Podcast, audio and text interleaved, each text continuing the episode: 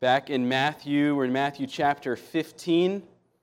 So if you're on, using a digital Bible, you click Matthew or New Testament, Matthew chapter 15. If you're using your uh, paper analog Bible, Matthew is the first book in the New Testament. You know where to find it. Chapter 15. And we are going to begin with verse 21 and go all the way to verse 39. Matthew 15, verse 21 to 39.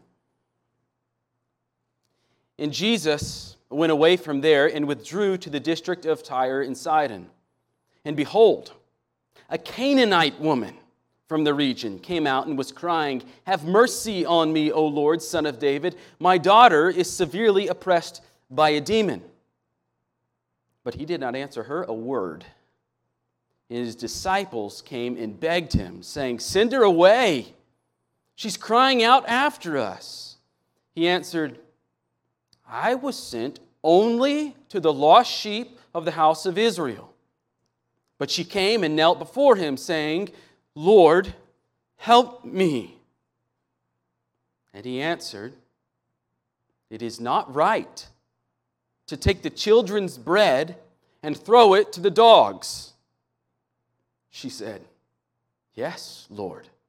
Yet even the dogs eat the crumbs that fall from their master's table. And then Jesus answered her, O woman, great is your faith. Be it done for you as you desire. And her daughter was healed instantly. Jesus went on from there and walked beside the Sea of Galilee. And he went up on a mountain and sat down there. And great crowds came to him, bringing with them the lame, the blind, the crippled, the mute, and many others. And they put them at his feet, and he healed them so that the crowd wondered when they saw the mute speaking, the crippled healthy, the lame walking, and the blind seeing. And they glorified the God of Israel. Then Jesus called his disciples to him and said, I have compassion on the crowd, because they've been with me now three days and have nothing to eat. And I'm unwilling to send them away hungry, lest they faint on their way. And the disciples said to him, Where are we to get enough bread in such a desolate place to feed so great a crowd? And Jesus said to them, How many loaves do you have? They said, Seven, and a few small fish. And directing the crowd to sit down on the ground, he took the seven loaves and the fish, and having given thanks, he broke them and gave them to the disciples, and the disciples gave them to the crowds. And they all ate and were satisfied. And they took up seven baskets full of the broken pieces left over. Those who ate were 4,000 men, besides women and children. And after sending away the crowds, he got into the boat and went to the region of Magadan. This is the word of God. You may be seated.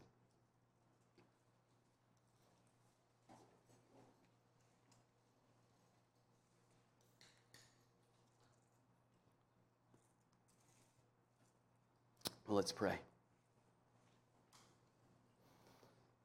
Our Father in heaven, this word that you have given us, we know we can only understand truly if your Spirit enlightens us. And so we pray that your Spirit would teach us tonight. Pray, Lord, that as I speak, that my words would be clear and they would be the words that you have ordained be spoken tonight regarding this very text. I pray, Lord, that the, the message that I preach would be the point that Matthew and your Holy Spirit want us to hear. We ask this in the name of Jesus Christ. Amen. Can um, someone plug in our beautiful lights? We have someone with a key, it's up, up, it's upstairs in that first room. You have a key, Austin? All right. Thank you. That's why we did this at night, just the setting. Um, but it will be dark soon enough. Well, if you were here with us the last three weeks, we were going through the book of Proverbs with Dustin and Josh. Just very quickly, a flyover. Um, but now, after that short break, we're back in Matthew's gospel, or the gospel according to Matthew. And we are at this really interesting section that I never really understood very well before I did a deep dive into Matthew's gospel. And, and I am now more excited about this text than I have been about many of the other texts that I've preached, and that says a lot. Um, so let me, let me just tell you this, because you need some context in order to really kind of gather what's happening here. When, when the New Testament writers talk about the gospel, the Greek word that they use nearly all the time is euangelion. Eu, meaning good, EU, meaning good. It's the same root that we see at the beginning of, of eulogy, good word, a good word spoken. Uh, so eu meaning good, and angelion meaning message or announcement. So those two ideas together give us the idea of a good announcement. To, to them, the, the gospel, the euangelion, wasn't so much a set of ideas as it was a proclamation of good news. That's what that word means. So, so think of it like this when you get a wedding announcement or a, a birth announcement, those are little gospels, little euangelions, good announcements. You may have heard the, the, the classic story of the Battle of Marathon, where the king's at his camp, he's awaiting the news of the outcome of the battle, and the runner comes to the king's camp with news from the battlefield, and he makes the announcement. If he proclaims that the king's side has won, it's what we call a good announcement, right? That's good news. You Euangelion. If it's bad news, there's another word. It's CNN. That's a joke. Come on. Okay, yeah, thank you. All right. Always bad news. All right, I don't, I don't know actually what the Greek word for bad news is, and Saunders didn't either. We were trying to figure it out this week. Could not figure it out. I figured that was a good fill in. The point, though, is that in each of these cases, whether, whether it's a wedding or the arrival of a baby or the winning of a battle, each of those are events that were anticipated. And then the announcement came what we call the gospel came. The good news that those awaited events had occurred. The gospel, the good announcement in the New Testament, works very, very much the same way. There was in the Old Testament an anticipation, an expectation that Yahweh, the God of Israel, would bring his heavenly kingdom to earth. And when he arrived, when the expectation was fulfilled, there would be a proclamation of good news, the good news of his arrival. So turn with me to Isaiah chapter 40. So if you're at home, I, I don't have these uh, verses on the screen for you, so you're going to have to work. Isaiah chapter 40. I'm going to give you a moment to turn there. We're going to be in Isaiah for three different passages. So just go ahead and turn back, get the hard work done, and we'll be back in Matthew in no time at all. Isaiah chapter 40, and we're just going to look at verses 9 and 10. And a lot of these are passages that we've seen as we've studied Matthew's gospel, the good news. Isaiah chapter 40, verse 9.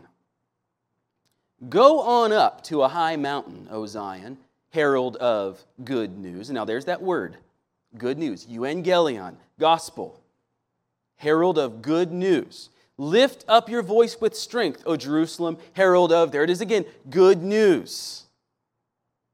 Lift it up. Fear not.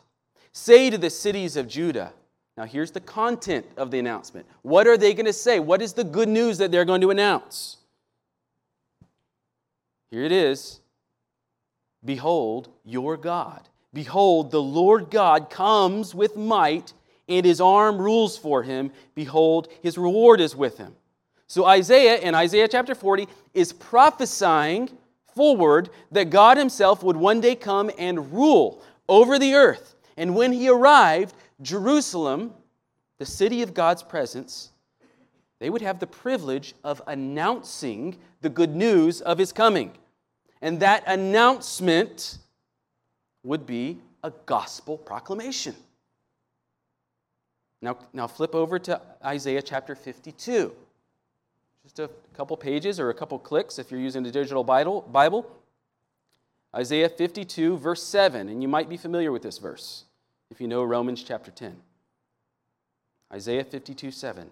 How beautiful upon the mountains are the feet of him who brings good news. There's that word again, the gospel, euangelion. How beautiful upon the mountains are the feet of him who brings the gospel, who publishes peace, who brings, there it is again, the gospel of happiness, who publishes salvation, who says to Zion, now here is the content of the good news your God reigns. You see it? Again, the good news announcement, the long awaited proclamation is your God reigns. In other words, God is king. And the rest of that passage probably sounds really familiar to you because of Romans chapter 10. Remember in Romans chapter 10, how will they know unless they hear? And how will they hear unless someone preaches to him to them? And how will someone preach unless they are sent? And then Paul quotes Isaiah 52, saying that the preacher, the proclaimer of this age, is the one who Isaiah prophesied about, the one who proclaims the good news. And again, according to Isaiah, what is the good news that was expected? that God reigns. Now turn over to Isaiah 61. You're like, I thought we were in Matthew. We will get to Matthew, but you've got to understand Isaiah to understand Matthew. Isaiah 61, verse 1. And you might know this one as well. The Spirit of the Lord God is upon me because the Lord has anointed me to bring what? The gospel, good news to the poor. He has sent me to bind up the brokenhearted, to proclaim liberty to the captives, and the opening of the prison to those who are bound, to proclaim the year of the Lord's favor and the day of vengeance of our God. Jesus claims this prophecy for himself over and over and over again in the Gospels. He fulfills it in many ways and on many occasions. He is the one who is anointed with the Spirit of the Lord. And we saw that anointing at his baptism. Spirit comes down on Jesus. He's anointed by the Holy Spirit. But what then does this servant of the Lord do? Well, in Isaiah 61, he announces the good news the gospel. He proclaims that the presence of God has arrived. The age of the kingdom of heaven has arrived. So, so if you're tracking, the Old Testament expectation was that God would bring his kingdom reign, and by reign we mean rule, R E I G N, and it would spread over all the earth, and the kingdom's arrival would come with the arrival of the Messiah, the Son of David, the anointed king. And that makes sense, doesn't it? Because at the beginning of Matthew, at the beginning of Jesus' ministry, Jesus is going around making this announcement Repent for what? The kingdom of heaven is at hand. And Matthew says when Jesus is doing that, he is proclaiming the gospel. Why? Because the gospel is the announcement of the coming of the kingdom. The anticipated news was the coming kingdom of God. The arrival of that kingdom is the announcement, the good news, the gospel proclamation. So, what is the gospel? Capital G, gospel. It is the long awaited and expected announcement that God's kingdom has arrived. That's why we never see in the New Testament anybody ever say, he shared the gospel. Because it, it doesn't make sense to share the gospel. You think about when the when the police helicopters are flying overhead. This is something that's only occurred that's only happened to me in Southern California. But they're they're flying overhead and they're they're making an announcement from their loudspeakers. Evacuate or look out for this bad guy or whatever. It's an announcement. They're not sharing something with you, are they? It's not, they're not sharing. You, snare, you share a bar. You announce news. They're proclaiming something to you. And in the same way, that's why the gospel is an announcement. Something massive has occurred. God's kingdom has come. And so it's always a proclamation in the New Testament. Now, how that affects our evangelism, we'll talk about on another day. But for now, I just, I just need you to see that that the, the gospel is an announcement, it's a proclamation. Now, now, built in to the expectation, think about it, if it was expected in the Old Testament that God was going to one day reign as king over all the world, what does that mean for all the worldly kingdoms? Well, well eventually, the kingdom of heaven must prevail over those kingdoms. It must prevail over them. Eventually, every knee will have to bow, and every tongue will have to confess that this heavenly king is Lord over them, no matter how great they are, no matter who they are. And one of the expectations that we see in the Old Testament is that that would happen through the long awaited anointed king, the Messiah. So, Dustin read for you from Isaiah chapter 60 today. That was our scripture reading earlier. Isaiah 63 says, The nations shall come to your light. The nations are coming to Messiah. Verse 14 of Isaiah 60 says, The sons of those who afflicted you, that's Israel's enemies, that's the other nations, the sons of those who afflicted you shall come bending low to you and all who despised you shall bow down at your feet. See what's happening? The servant of the Lord, the Messiah, comes and the nations bow down to him. The nations who were once Israel's enemies will bow down to Israel's divine king when he one day brings his heavenly rule to the earth. And that's not just Isaiah, that is all over the Old Testament. You especially see it in the Psalms. Psalm 22 All the ends of the earth shall remember and turn to the Lord, and all the families of the nations shall worship before you. For kingship belongs to the Lord, and he rules over the nations. In Psalm 46, the Lord says, I will be exalted among the nations. I will be exalted in the earth. We read Psalm 67 earlier, and we're going to sing it after the sermon. Let the nations be glad. The nations are glad, the psalmist tells us, because God has brought his heavenly rule over them through the Messiah. So let's just kind of put all this together. The Old Testament expectation was that God would reign over his people and over the nations through the Messiah, the Son of David. And, and the arrival of that promise would be announced as the gospel. You getting a big picture of the Bible now? That's important. It's really important because if you don't know what the expectation was, or at least what it was supposed to be, then this week's passage doesn't make a lick of sense without knowing that Messiah was the promised one who would rule over the nations, and through him the nations would worship God, well, then this passage just becomes, it's just like another set of miracles, which is actually the way I used to read Matthew. Just a whole bunch of miracles. This is what happened to Jesus' life. He was a really great guy. But, but if you read it that way, these are all miracles that have already been done, aren't they? If you've been following along with Matthew's gospel, it's already been proven to us that Jesus can do all the things that he's doing in this passage. He's already cast out demons, lots of them.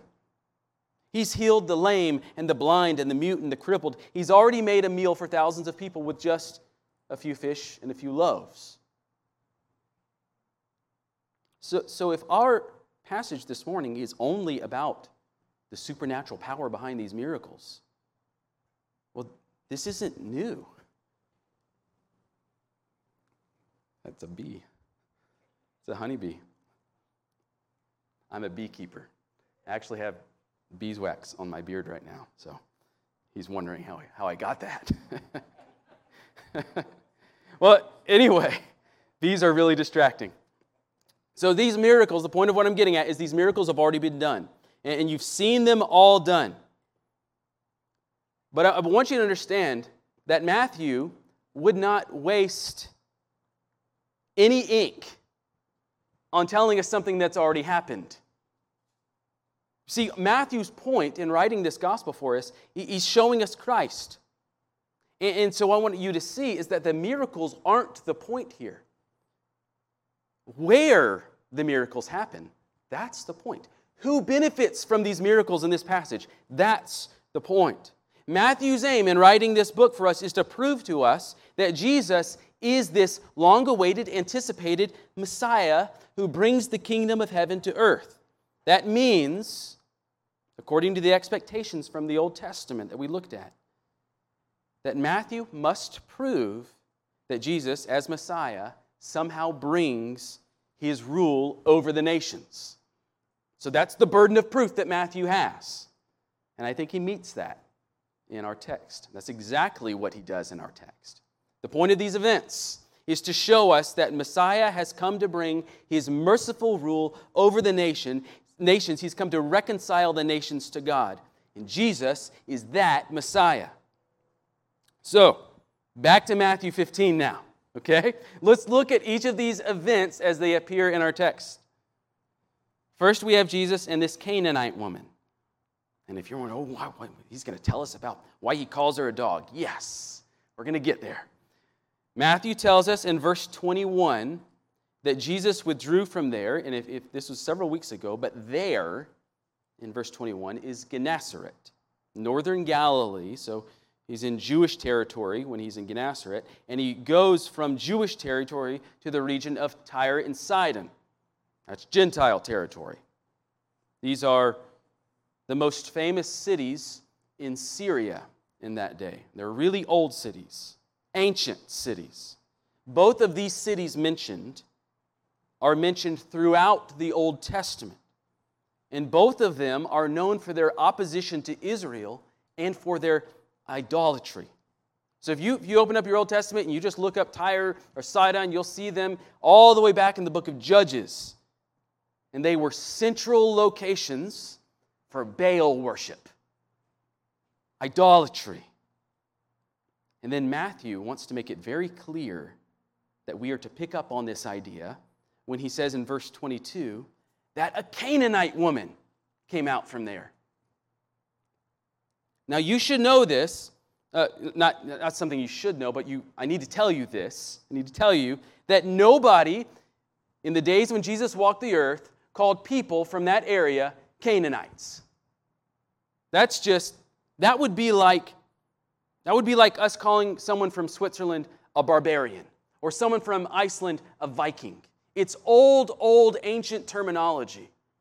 The, the more proper, geopolitically correct terminology would be to call her what Mark does in his gospel a Syro Phoenician woman. She's from the area of Syria, from the ancient Phoenician people. All right, a Syro Phoenician woman. But Matthew calls her a Canaanite woman. To call this woman a Canaanite is to arouse in the, in the Jewish reader's mind Israel's ancient enemies, pagans, Baal worshippers, people that God hated because they were constantly drawing God's people away from Him and into idol worship. Matthew wants us to see, without a doubt, who this woman is. She is not a descendant of Abraham, she's an ancient enemy of God's people. Which is why it's so amazing when she recognizes Jesus as the Messiah. Look at what she says in verse 22.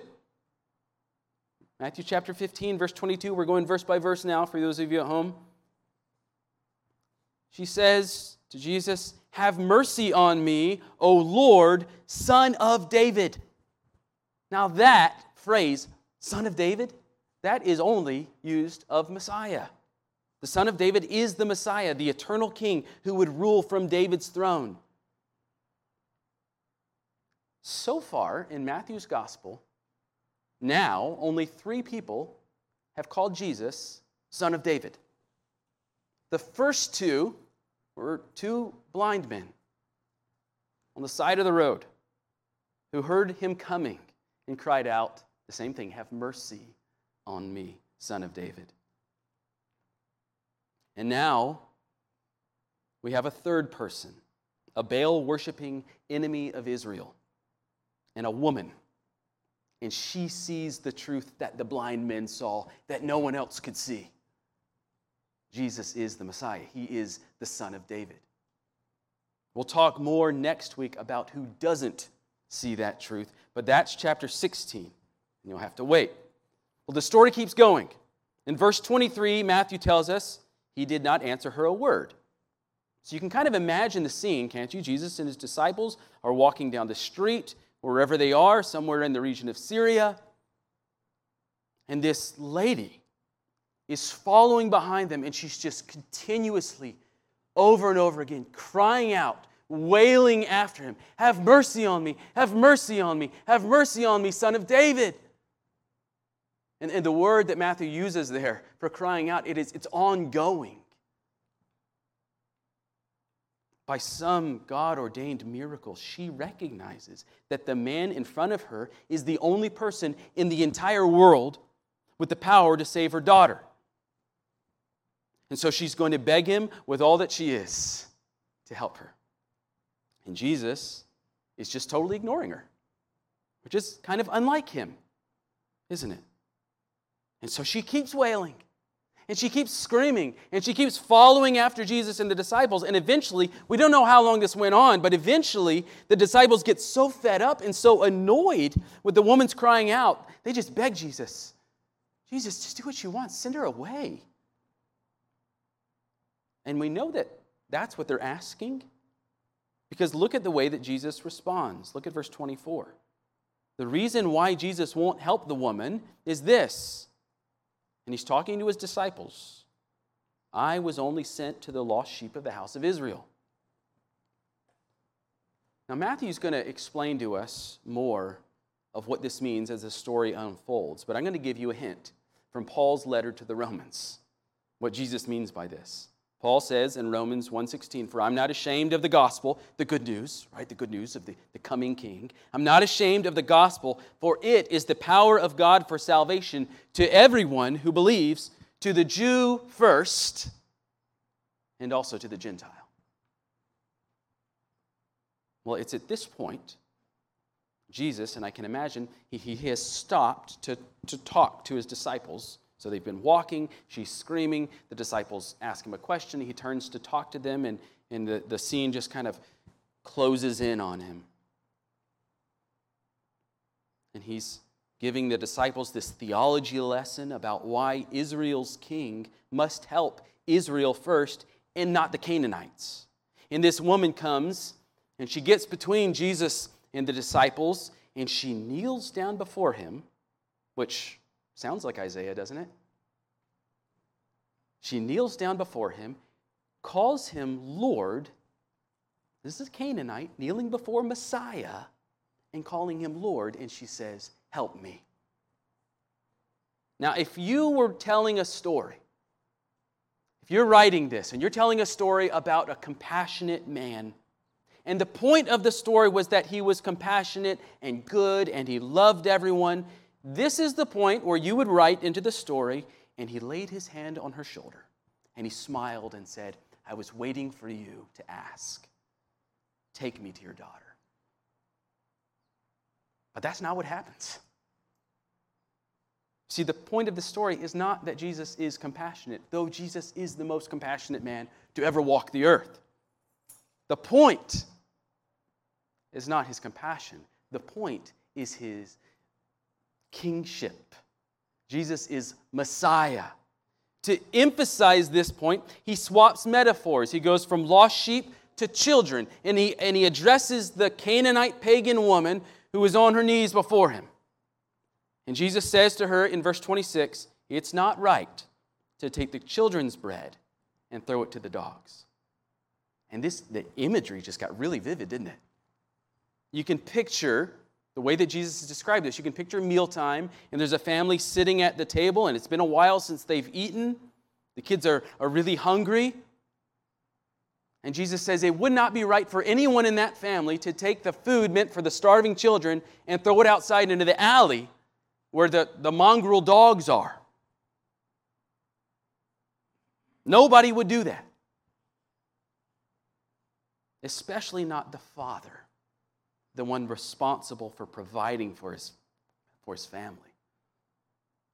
Think, think here of how God provides for Israel throughout the Old Testament and that unique fatherly relationship he has with Israel.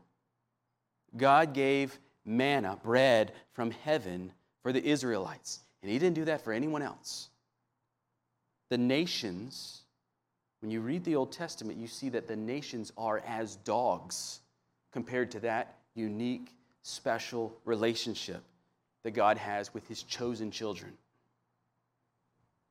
Well, Jesus, like manna from heaven, bread from the heavenly table, was sent to give life to God's children in their time of need. Let me say that again. Jesus, like bread from the heavenly table, was sent to give life to God's children in their time of need. And you could say that it just ends there, but it doesn't. Because this woman is persistent. This persistent and perceptive woman makes one of the most theologically profound statements in all of Matthew's gospel. Look at what she says in verse 27. Yes, Lord, yet even the dogs eat the crumbs that fall from their master's table. Let me translate that for you. She's agreeing with Jesus, first of all, that God's relationship with Israel is of primary importance. God is the Lord of the house, the Israelites, the Jews are his elect children. But then she says, the Lord's provision in giving Jesus, the Messiah, to Israel is so great that the dogs, the nations, she's saying, benefit from what he provides. Guys, this is big. God's gracious and merciful provision of the Christ for his people is so great a feast, this woman believes, that the nations can also be fed and be satisfied. That should hearken back to Genesis chapter 12 with God's promise to Abraham. The Lord told Abraham, I will make you, he's the father of the Israelites, I will make you a great nation, and I will bless you and make your name great, so that you will be a blessing, and I will bless those who bless you, and him who dishonors you I will curse. And in you, Abraham, all the families of the earth shall be blessed. That's a promise. And then God told Abraham's son Isaac, the child through whom the promise came, God tells Isaac the same thing. In your offspring, Isaac, all the nations of the earth will be blessed.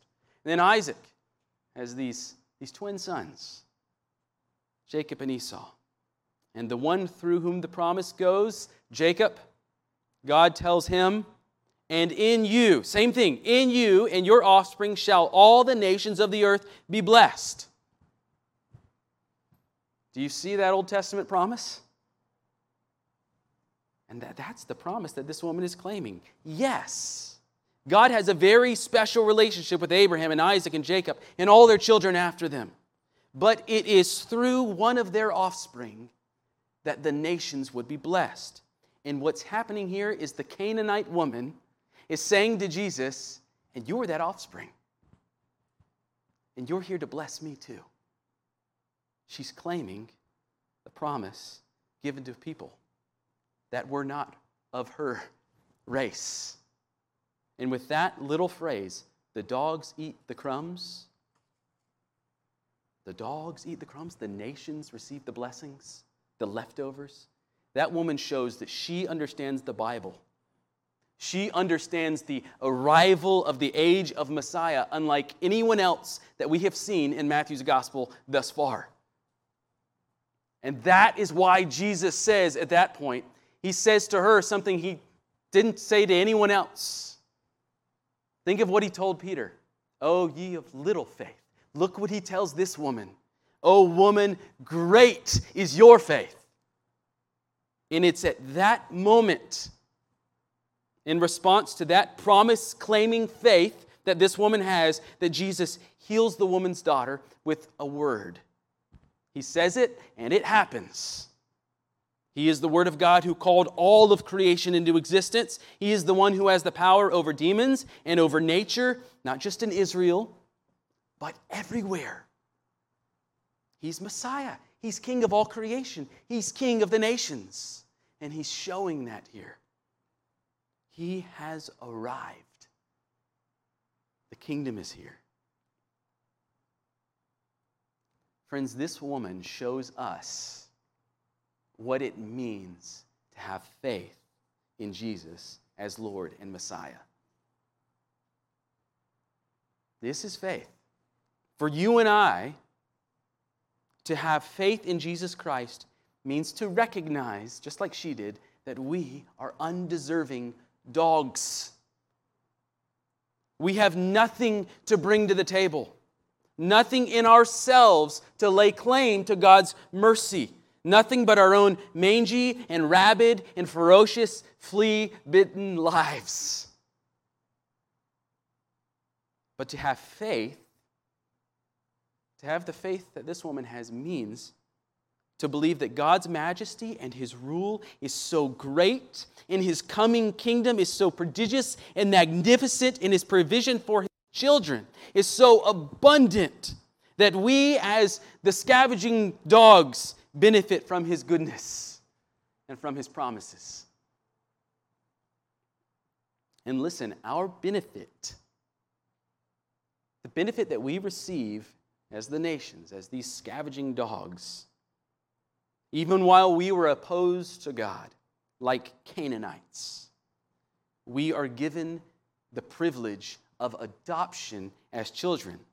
So, so, so listen, through the mercy of God and our faith in Christ, we are transformed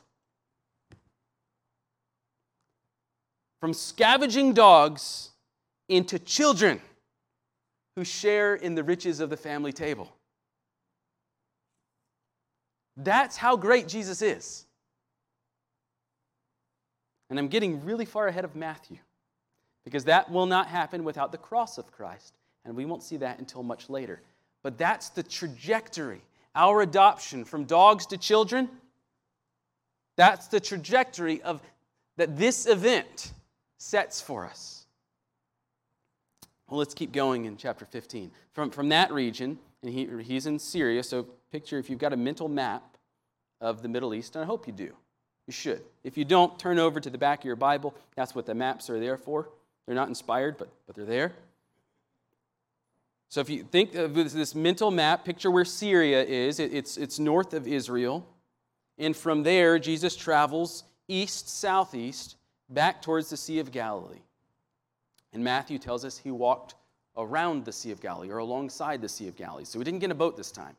So he goes from north, northwest of the Sea of Galilee, comes south, southeast to the Sea of Galilee. He walks around it and all the way down to the southeast side. And he goes up on a mountain and he sits down.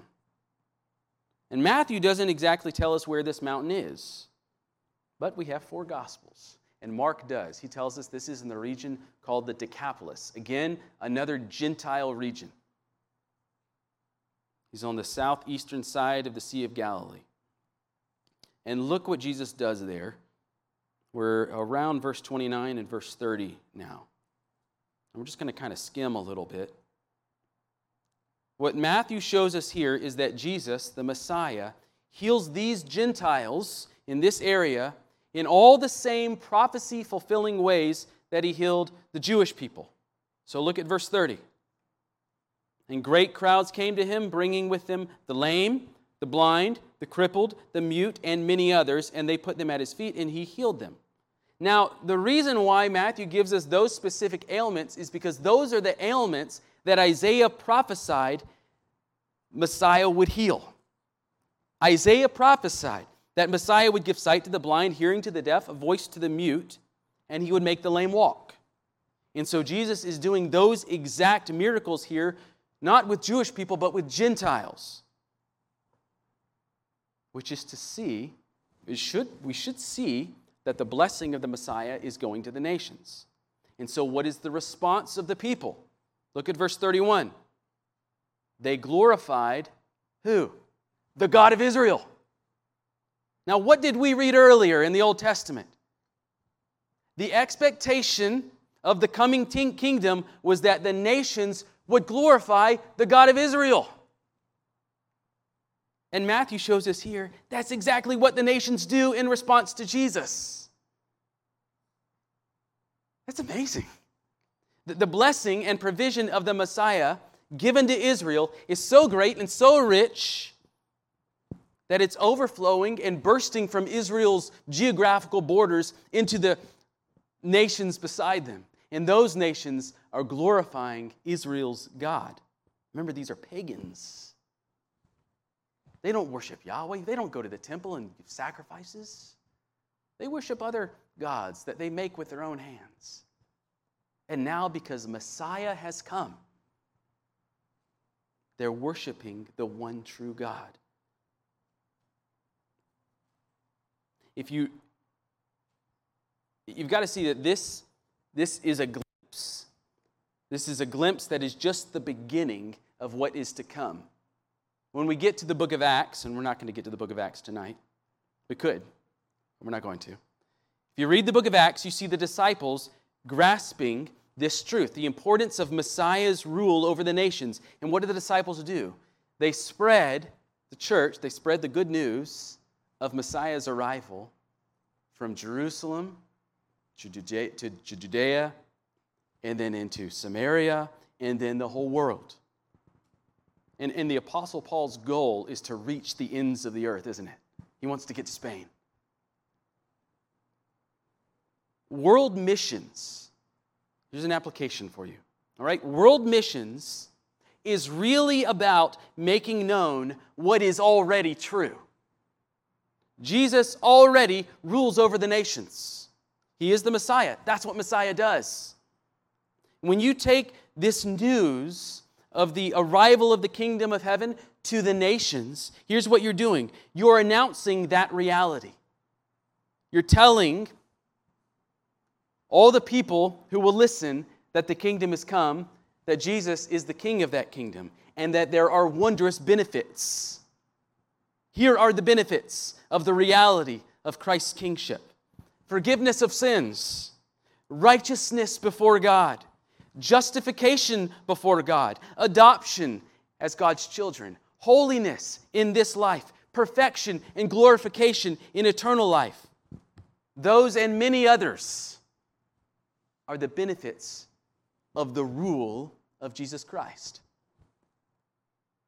So when you proclaim the gospel, you're communicating just how great Jesus' rule over the new creation is. And you're pleading with those people not to get caught on the wrong side of that reality. Because that Messiah will one day return as judge. Does that give you some perspective? on what's happening here? I, I think if you, if you can read the Bible through less individualistic lens, then you can better grasp what it means. Let's go on to the last section. After these people have been with Jesus for three days, Jesus, the good king who provides for his people, begins to get concerned. And these people have been with me for three days and they're about to walk home a long way. We're in a desolate place. They might not make it.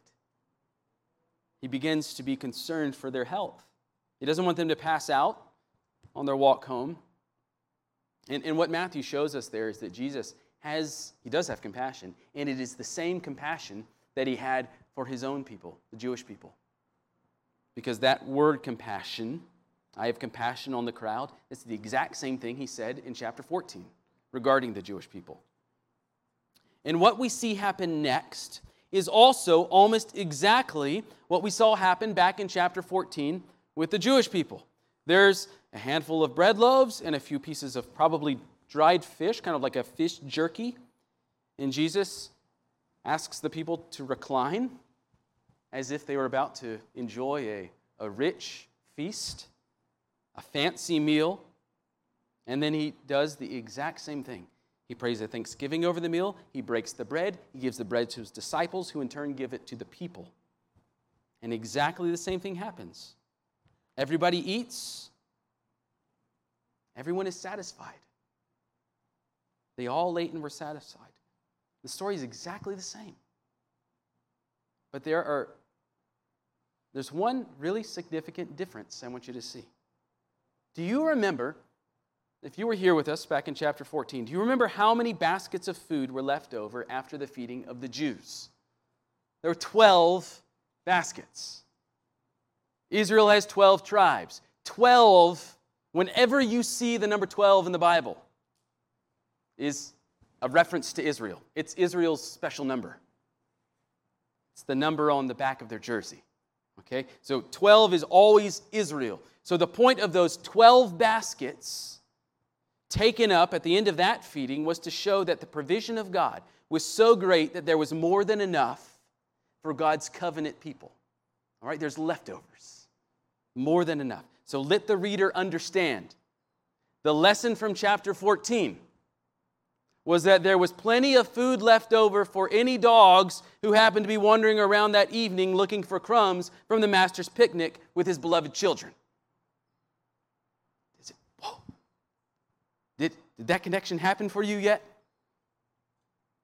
Nod your head yes, or I'll explain it again. because that is really important. The meal that the master has with his children has leftovers. Enough leftovers for the nations. And now, this meal in chapter 15, we see that the provision of Messiah is so great that not only can he feed his covenant people and have plenty left over, now, after feeding the nations, there are seven baskets left over. Well, seven's a special number, too. The number seven, all throughout Scripture, is the number of completeness, of fulfillment. The suggestion here that Matthew wants us to see is that the first feeding was to the Jews and there was more than enough, and the second feeding is for the nations, and that represents what would be the fulfillment, the completion of Messiah's mission. That's why at the end of the Gospel of Matthew, Jesus says, Go to the nations. Because that's when things will be complete. To quote one writer, Messiah's bountiful supply is so lavish that even the overflow of his provision is enough to satisfy the needs of all people everywhere. All people, everywhere.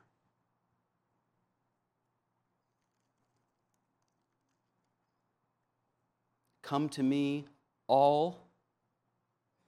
Come to me, all who labor and are heavy laden, and I will give you rest. Messiah's bountiful supply is so lavish that even the overflow of his provision is enough to satisfy the needs of all people everywhere. Do you believe that? Do you believe that the bread of life is enough for you? Do you believe that what God has given us in Christ is enough for you? Do you believe that what Christ has accomplished through his death is enough to save even you?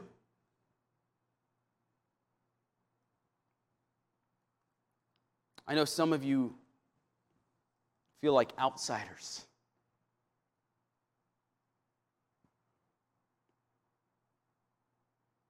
Like you don't belong. Like Jesus isn't for you. For whatever reason, whether it's whatever religion you grew up with, or, or it's your ethnicity, or your past, or your secrets, or your sin, or your shame, you feel like you're an outsider and you can't participate. Like you don't belong somehow. But if you have gathered anything from what Matthew is showing us, it should be that with Jesus, there are no outsiders. Christ has died for men, women, and children from every tribe, and every tongue, and every nation. In Christ, whatever it is that has kept you away has been destroyed by his death and resurrection. And so now he invites you come. Come to the table. Come to the table and dine with him. Believe today that Jesus is king, and he's king over you. Trust today that he has died to cleanse you of whatever would keep you from citizenship in his kingdom. In faith, be baptized as a sign of citizenship in his kingdom, and come and eat. Come and eat from the bounty of the Messiah, because there's always enough. There's always enough. Well, as I said at the beginning of our time tonight, we're going to celebrate the Lord's Supper. Wouldn't that be appropriate? The Lord is inviting us, the nations, to come to the table. He's provided for us a people who had no share. But in Christ, we do have a share.